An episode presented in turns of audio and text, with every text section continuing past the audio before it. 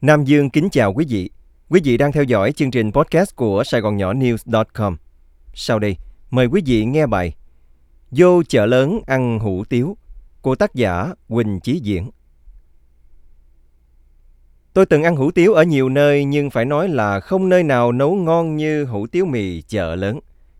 Hủ tiếu mì ở Malaysia, Singapore, Thái Lan hay thậm chí Hồng Kông cũng nhạt nhẽo vô vị. Có lần chờ quá cảnh ở phi trường xích lập giác ở Hồng Kông, tôi đói bụng nên gọi một tô mì hoành thánh với cái giá cắt cổ ăn lót dạ mà cũng chỉ đụng được vài đũa. Sợi mì bở như mì dắt công nghiệp, hoành thánh thì không có vị gì, còn nước dùng thì nhạt nhẽo. Những lúc đó, bỗng dưng tôi lại thèm một tô hủ tiếu mì đúng gốc chợ lớn ngon dách lầu. Nguồn gốc của cái tên hủ tiếu mì từ lâu rồi, món hủ tiếu được coi là đặc sản của cả miền Nam chứ không riêng gì chợ lớn. Có nhiều trường phái hủ tiếu khác nhau như hủ tiếu Nam Giang, hủ tiếu Sa Đéc, hủ tiếu Mỹ Tho, hủ tiếu mì của người qua chợ lớn cho tới hủ tiếu gõ bình dân đầu ngõ. Món ăn ngon, rẻ, chắc bụng của người lao động nghèo.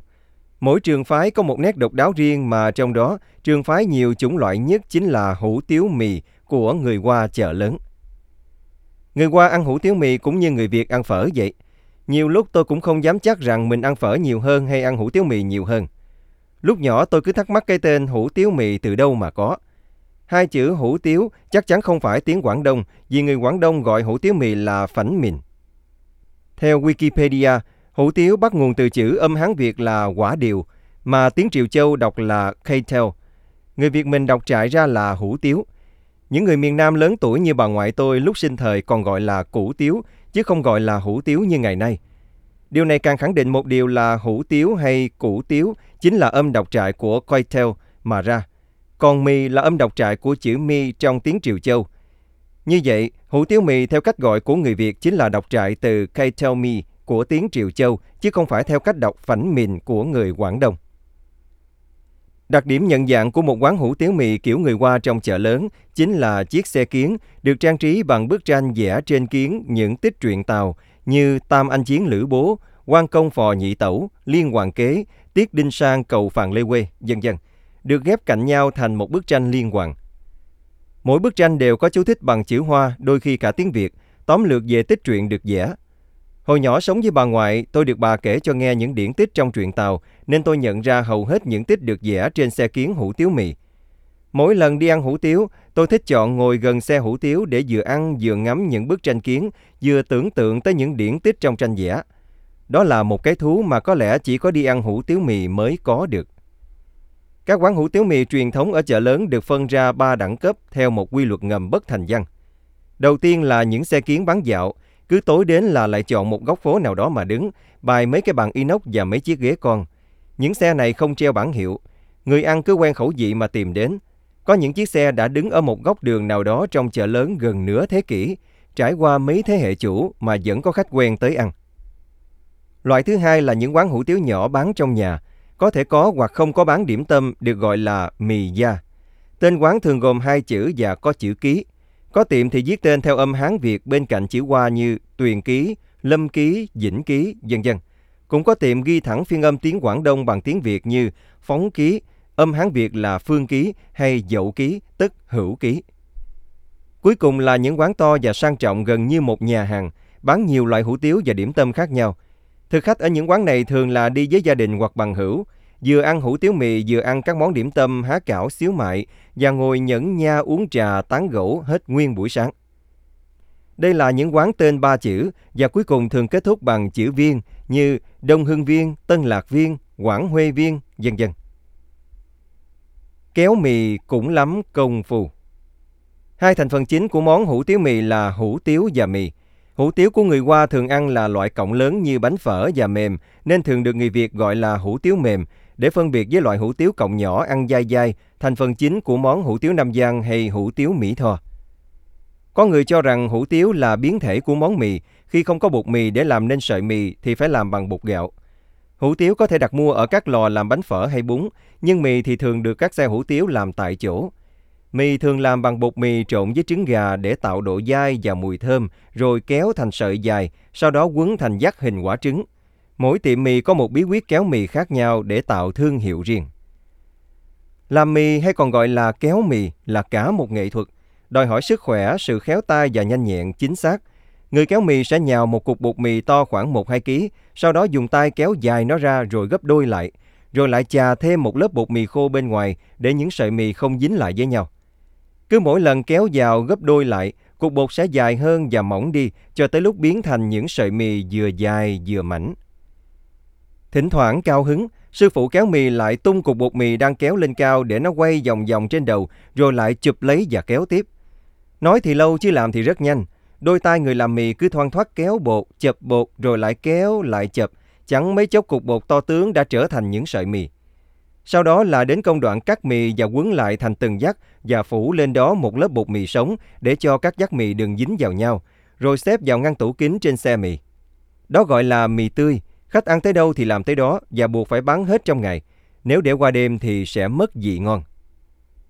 Do việc làm mì tươi đòi hỏi nhiều công sức kỹ thuật cũng như khó bảo quản, nên một số xe mì dùng dắt mì khô để thay thế. Những dắt mì khô cũng được làm từ cùng nguyên liệu là bột mì trộn trứng, nhưng lại được kéo bằng máy trong các lò sản xuất công nghiệp và sau đó được sấy khô, đóng vào bao ni lông đem bán ở các cửa hàng đồ khô ở chợ. Dĩ nhiên mì khô không thể nào sánh được với mì tươi làm tại chỗ về độ thơm ngon rồi. Người sành ăn vừa cắn vào cọng mì có thể nhận ra ngay đó là mì tươi hay mì khô. Người ăn hủ tiếu mì sành điệu chỉ thích những quán có làm mì tươi, chứ không bao giờ ăn mì khô thương phẩm bán trong túi ni lông ngoài chợ. Khi luộc lên trong nước lèo, cọng mì có màu vàng ống, hơi trong và ăn dai dai sừng sực, thơm mùi trứng. Còn mì khô không có đặc điểm này, đã vậy còn rất dễ nát nếu trụng nước sôi quá tay. Thế giới hủ tiếu mì Thế giới hủ tiếu mì người Hoa rất phong phú và đa dạng với mì xá xíu, mì thập cẩm, mì quanh thánh, hủ tiếu cá, hủ tiếu bò viên, hủ tiếu gà xé, hủ tiếu mì sườn, vân vân. Cũng giống món phở của người Việt.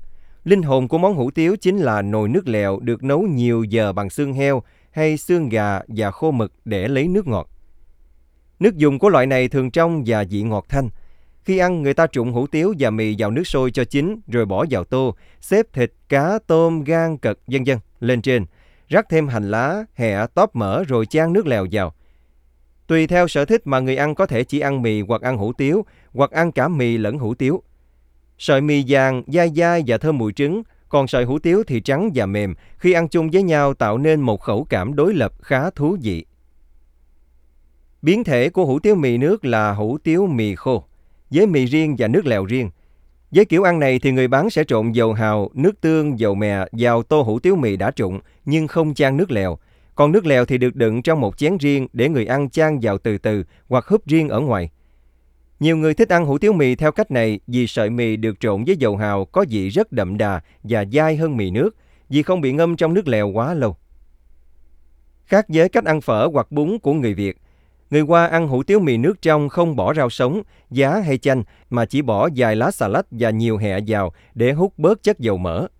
Các quán bán hủ tiếu mì ở Sài Gòn sau này do để phục vụ khẩu vị của thực khách người Việt nên để thêm rổ rau giá sống, chanh tươi cắt lát và thậm chí chai nước mắm để người ăn nêm nếm.